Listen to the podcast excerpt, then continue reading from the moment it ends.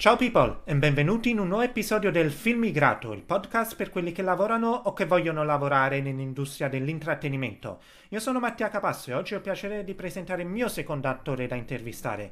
Anche gli attori di cinema e teatro uh, ha lavorato con molti registi come Stefano Sollima o Saverio Costanzo. Per i fan della serie di Gomorra lo ricorderanno sicuramente per aver interpretato Cardilla, mentre per quelli dell'Amica Geniale come Antonio Cappucciò. Ho quindi il piacere di presentare Cristian Giroso. Ciao people! uh, prima di tutto Cristian, ciao e grazie mille per avermi concesso parte del tuo tempo. Um... Grazie a te Mattia.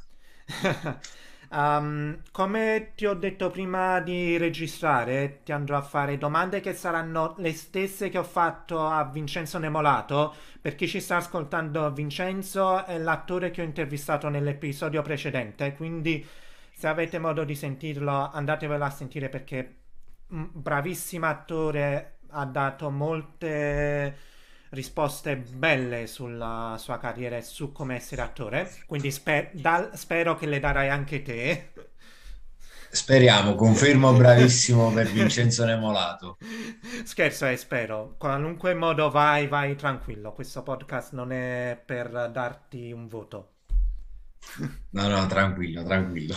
Quindi inizio, um, parlami un po' del tuo background lavorativo, come sei riuscita ad arrivare dove sei adesso? Allora, diciamo che la mia esperienza, come ha raccontato Nemolato nel scorso podcast, nasce proprio da un gioco, un gioco iniziato tra i banchi di scuola nel 2005 tramite un progetto teatrale che si chiama Arrevuoto, diretto da Marco Martinelli del Teatro delle Albe di Ravenna. Fondamentalmente lui cosa fa? Fa un anno scuola di teatro a Ravenna che poi tramite eh, Goffredo Fofi gli è stata proposta di farla a Napoli con adolescenti di Scampia, tra cui io, Vincenzo e tantissime altre persone, tantissime altre persone.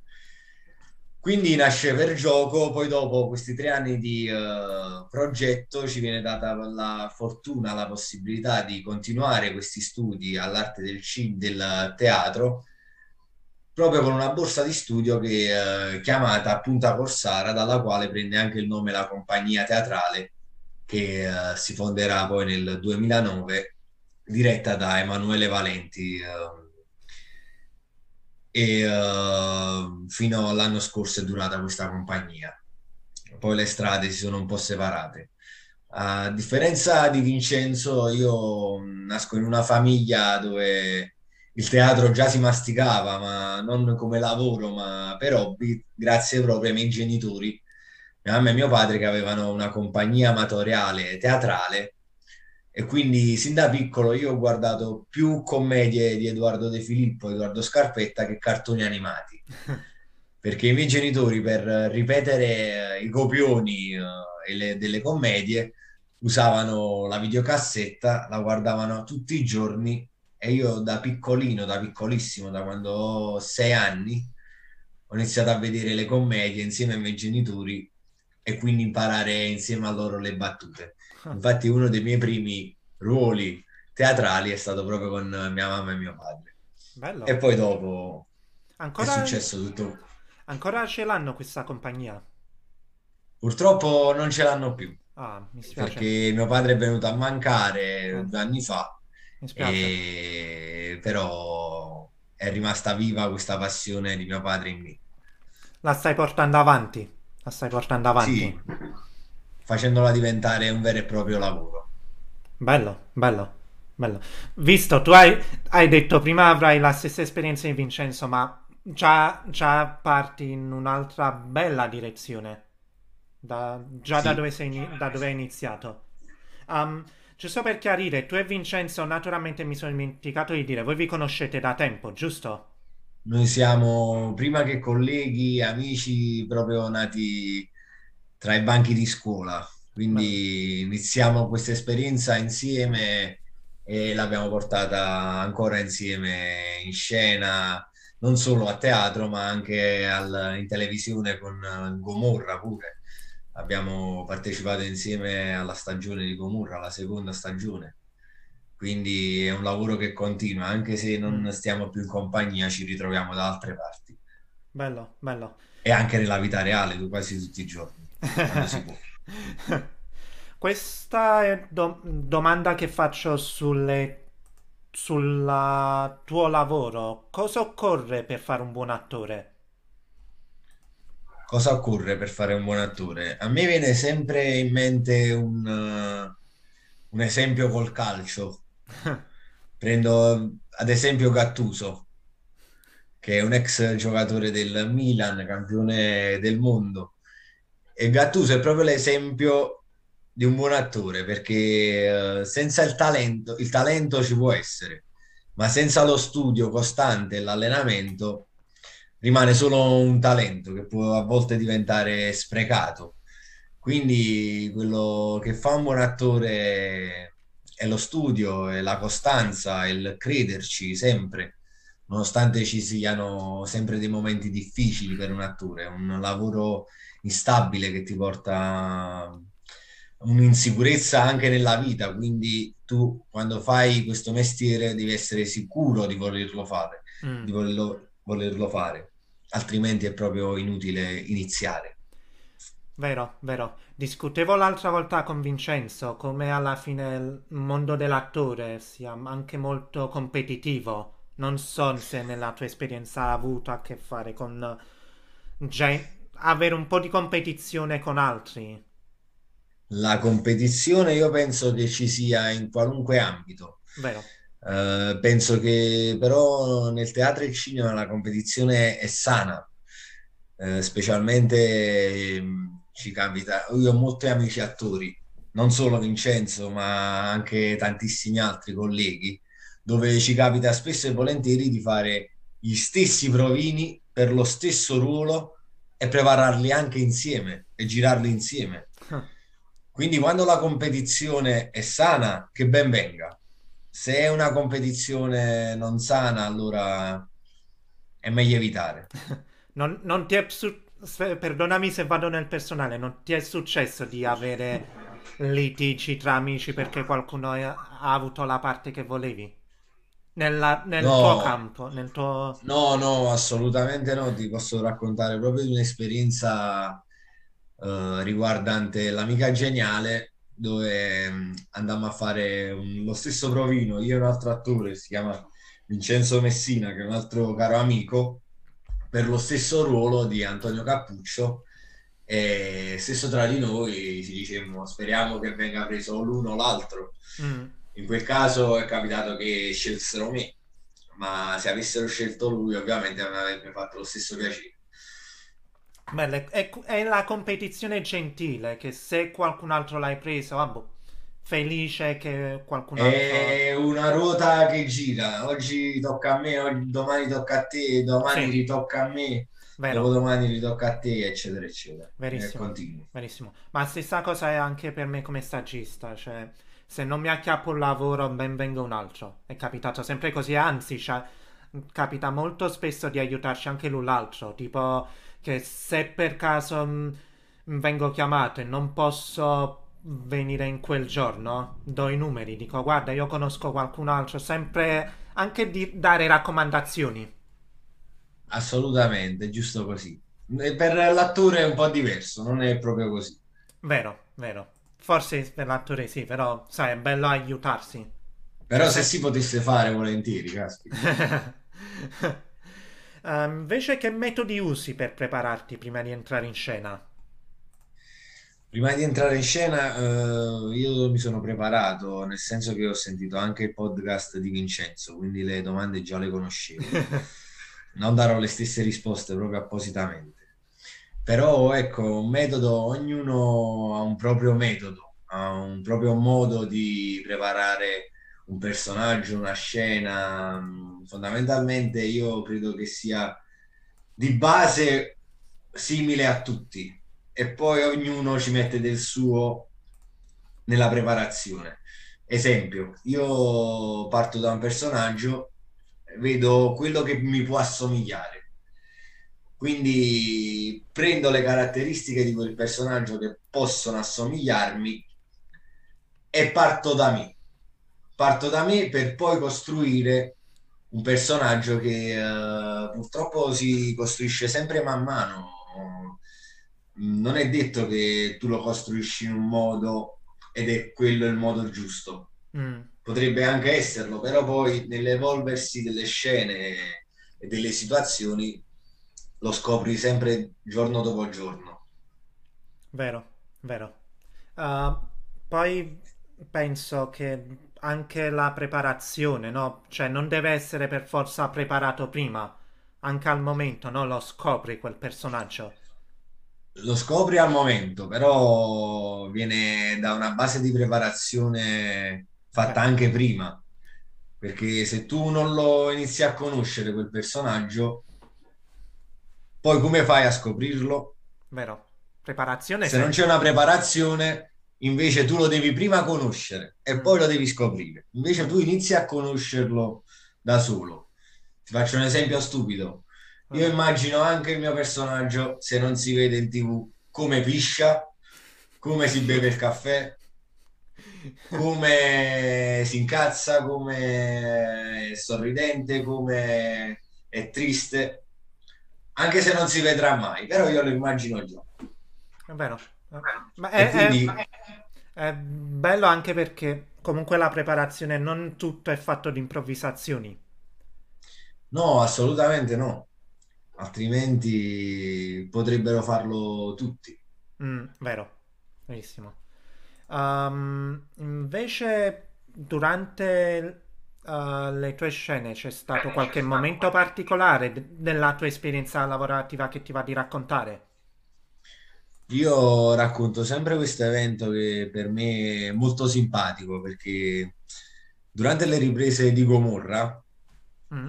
alcune delle riprese nella seconda stagione sono state fatte nel parco in cui abito io veramente.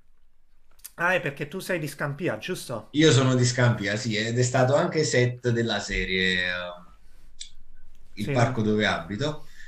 È successe che uh, girando una scena io venivo messo al muro da uno dei personaggi di, di Gomorra, Malamore, oh. e una signora che mi riconobbe dal balcone strillò lasciato stare un buon guaglione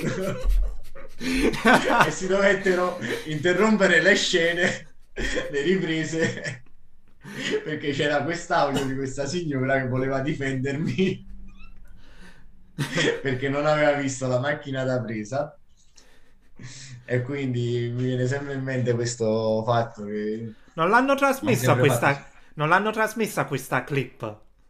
No, non l'hanno trasmessa wow. questa clip. Perché non l'hanno messo là uh, su internet, sai, nelle papere? eh sì, ce, la, ce, l'avranno sicuramente in archivio.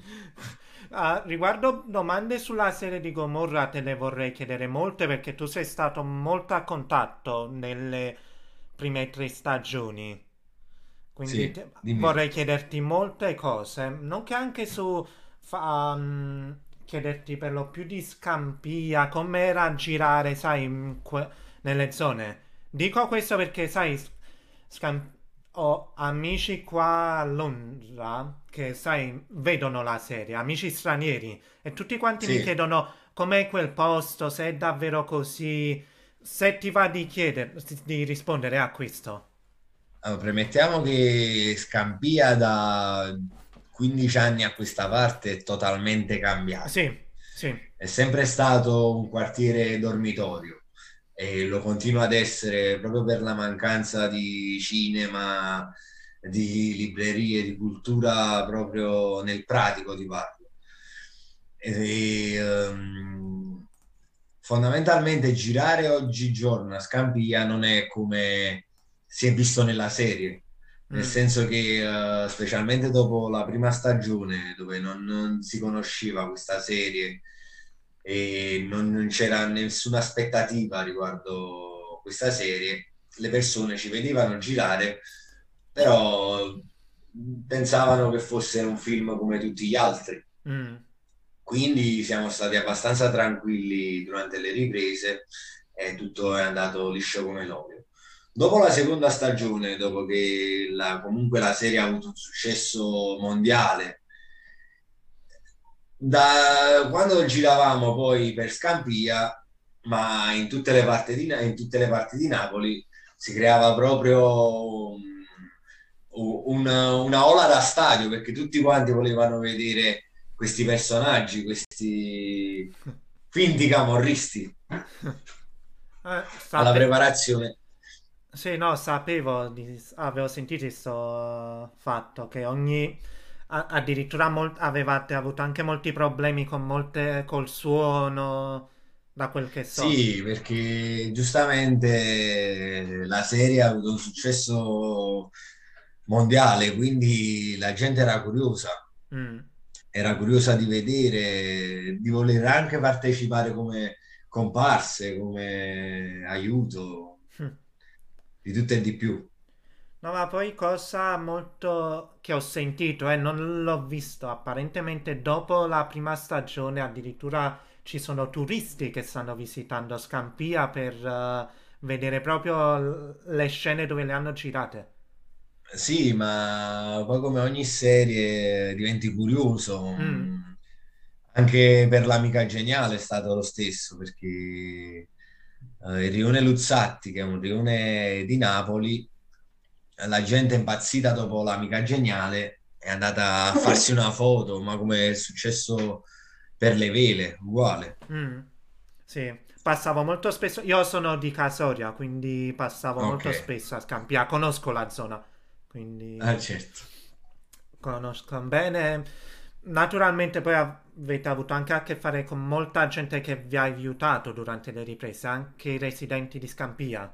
Assolutamente, perché ovviamente con una serie così grande c'era bisogno di uh, anche parecchie comparse, quindi le comparse venivano prese direttamente dal posto mm. eh, in modo tale che uh, tutta la macchina funzionasse perfettamente, nessuno si lamentasse di, del casino che comunque crea una serie, perché girare ad orari assurdi. Uh, dalle 10 di sera fino alle 6 del mattino, ovviamente può creare dei disagi per chi va a lavorare la mattina presto, ma questo in qualsiasi serie. Sì, sì. Ha, ha, avuto molto a che fare con questo. Sì. sì. per esempio parecchie persone si sono lamentate perché si faceva troppo cacchiasso, troppi spari di pistole. Ovviamente la gente diceva noi dobbiamo andare a lavorare domani, voi state girando il film, ma noi dobbiamo andare a lavorare. Onestamente non li biasimo, se ero anch'io come loro, esso fatto stesso. Eh. No, ma avrei, mol- avrei, molte altre cose da chiedere su Gomorra, ma non voglio farti perdere tempo, quindi forse le chiedo dopo. Le chiedo dopo. Ok. Um, questa è la mia prossima domanda. Ti è mai capitato di interpretare personaggi lontani dalla tua personalità?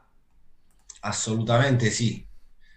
Ad esempio, non è detto che chi nasce a Scampia o in qualsiasi altro posto, periferia del mondo, sia quella persona lì. Mm.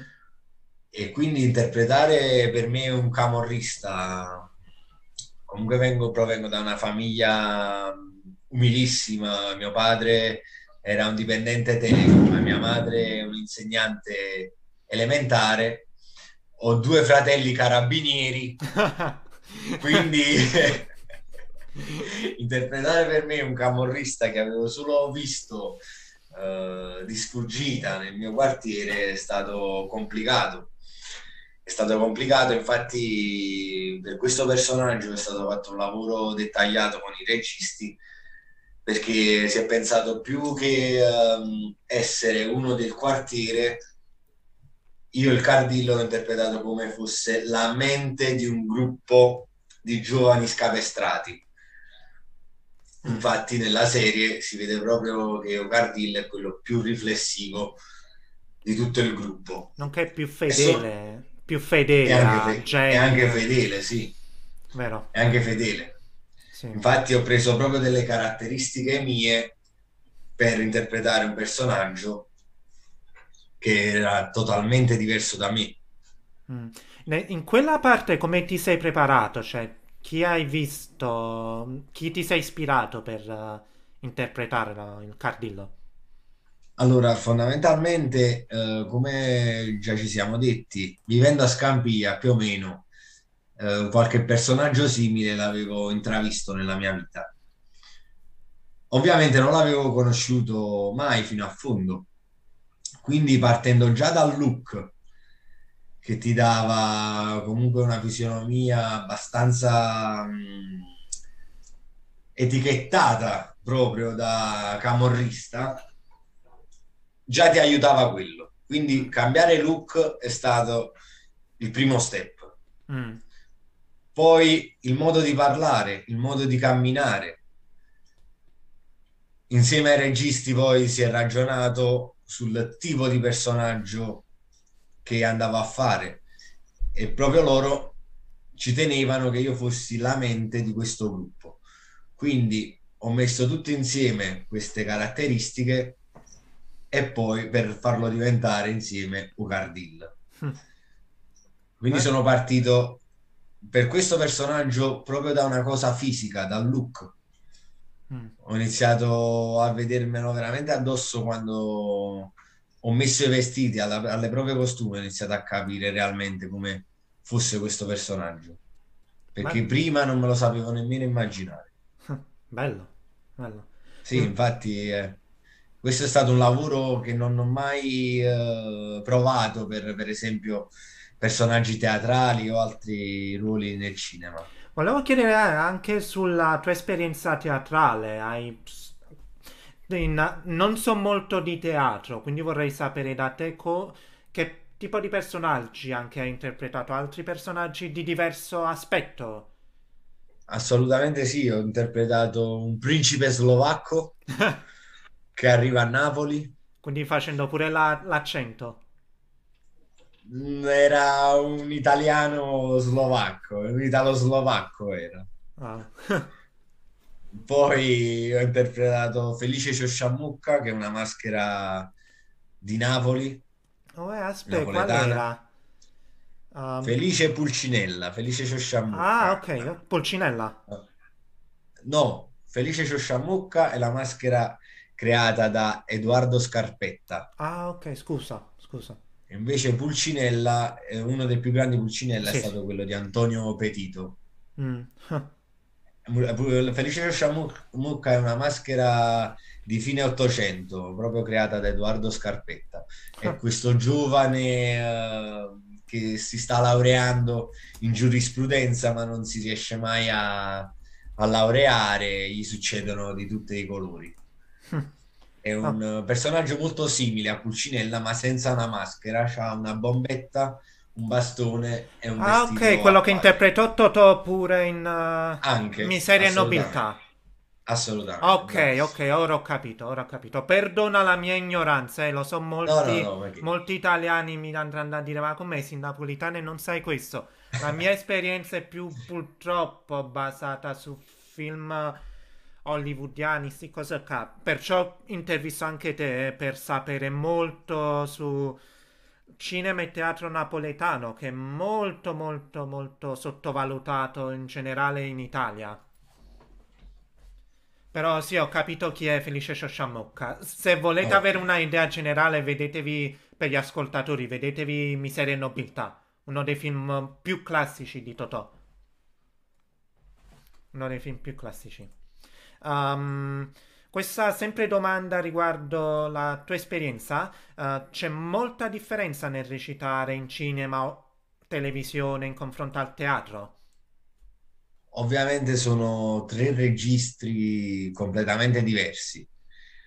Mentre per il teatro c'è un'impostazione della voce, al cinema e in televisione non si può avere quell'impostazione, sono proprio tre cose, tre mondi distinti e separati.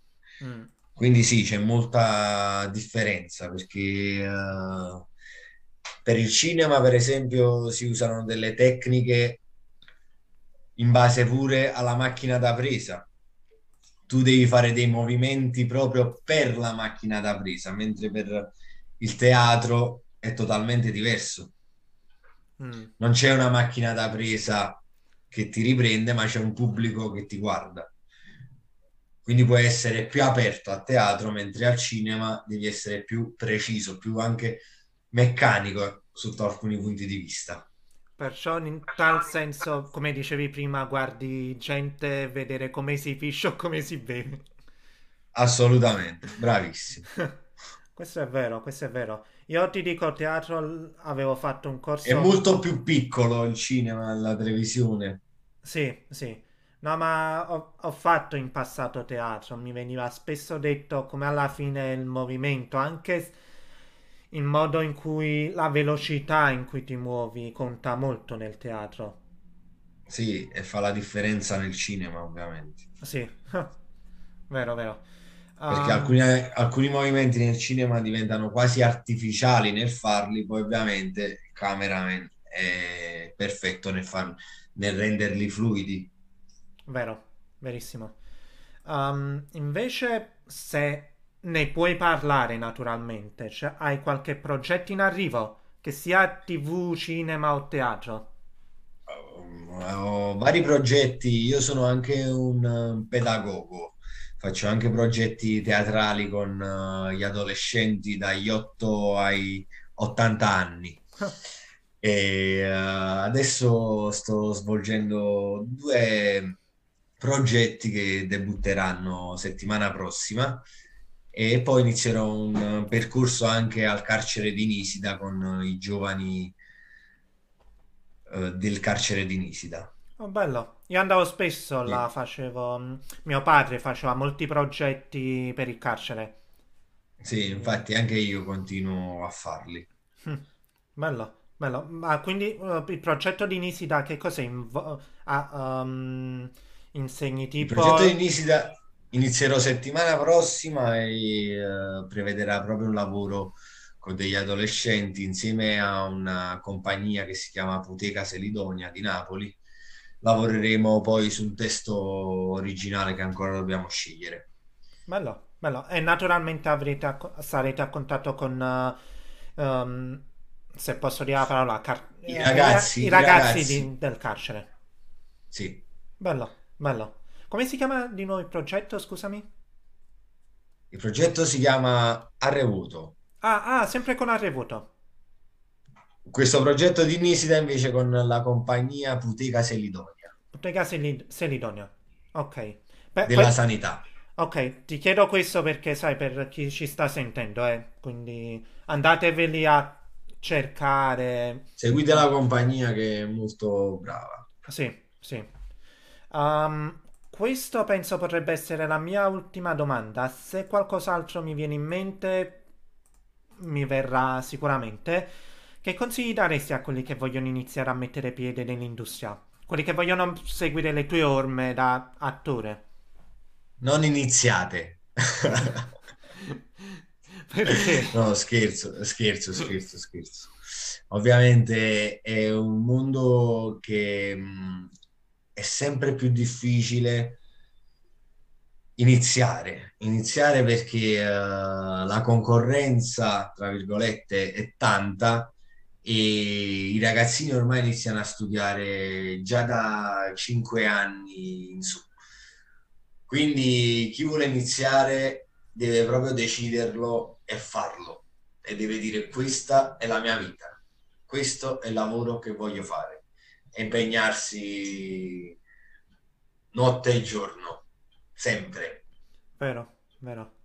C'è, sai, anche penso è molto difficile per gli attori vedere dove poter recitare. Pensi che si dovrebbe anche dare manforte tra amici o sai, nella tua compagnia teatrale?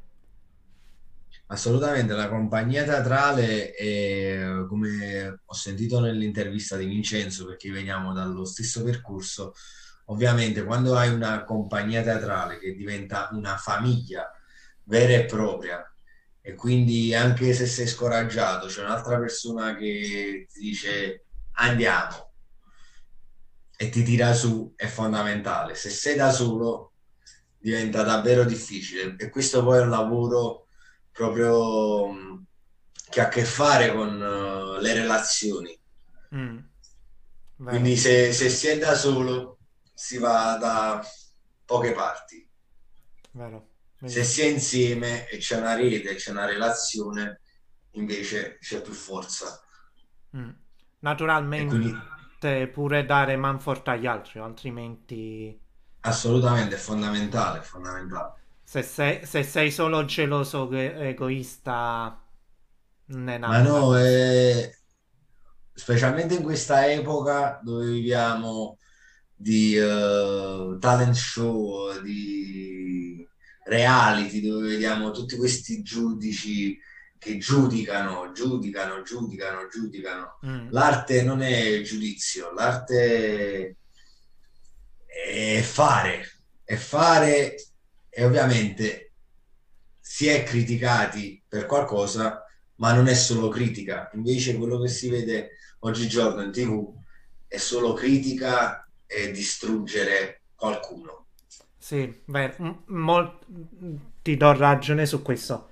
Come anche purtroppo la critica menzionata nell'altra intervista come la critica di pochi possa anche purtroppo fare la differenza quando alla fine penso personalmente la cosa importante è essere apprezzato quanto, da quanto più persone si può, no? Assolutamente, ovviamente la critica ci sarà sempre ah, sì. E che ben venga se, se è costruttiva. Vero, Vero. Se è distruttiva rimane fine a se stessa, quindi un artista deve essere bravo a prendersi il buono e anche il cattivo. Benissimo, benissimo. Um, guarda, io per adesso non penso di avere altre domande perché mi ha risposto davvero a tutto. Uh, voglio prima di tutto ringraziarti ancora per aver concesso parte del tuo tempo. Um, perdonami come è successo pure con gli altri. Menziono questo, reg- uh, registro questo perché sai, organizzare qualcuno da intervistare è sempre difficile. Mi hai aiutato molto a, sai, dare tempo, quindi grazie. E di che, Mattia, grazie a te. Voglio... Salutiamo Salvatore. Ah sì sì, scusa. Voglio... ma... Mamma mia, che, scemo, che sciocco che sono. Voglio ancora ringraziare Salvatore, mio cugino, che mi ha permesso di presentare sia te che Vince... Vincenzo. Quindi grazie Salvatore. Perdonami se mi stavo dimenticando di te. Voglio anche ringraziare um, gli ascoltatori che sono arrivati fino a qua. E ci vediamo al prossimo episodio. Ciao. Al prossimo. Ciao, Ciao Mattia. Ciao a tutti.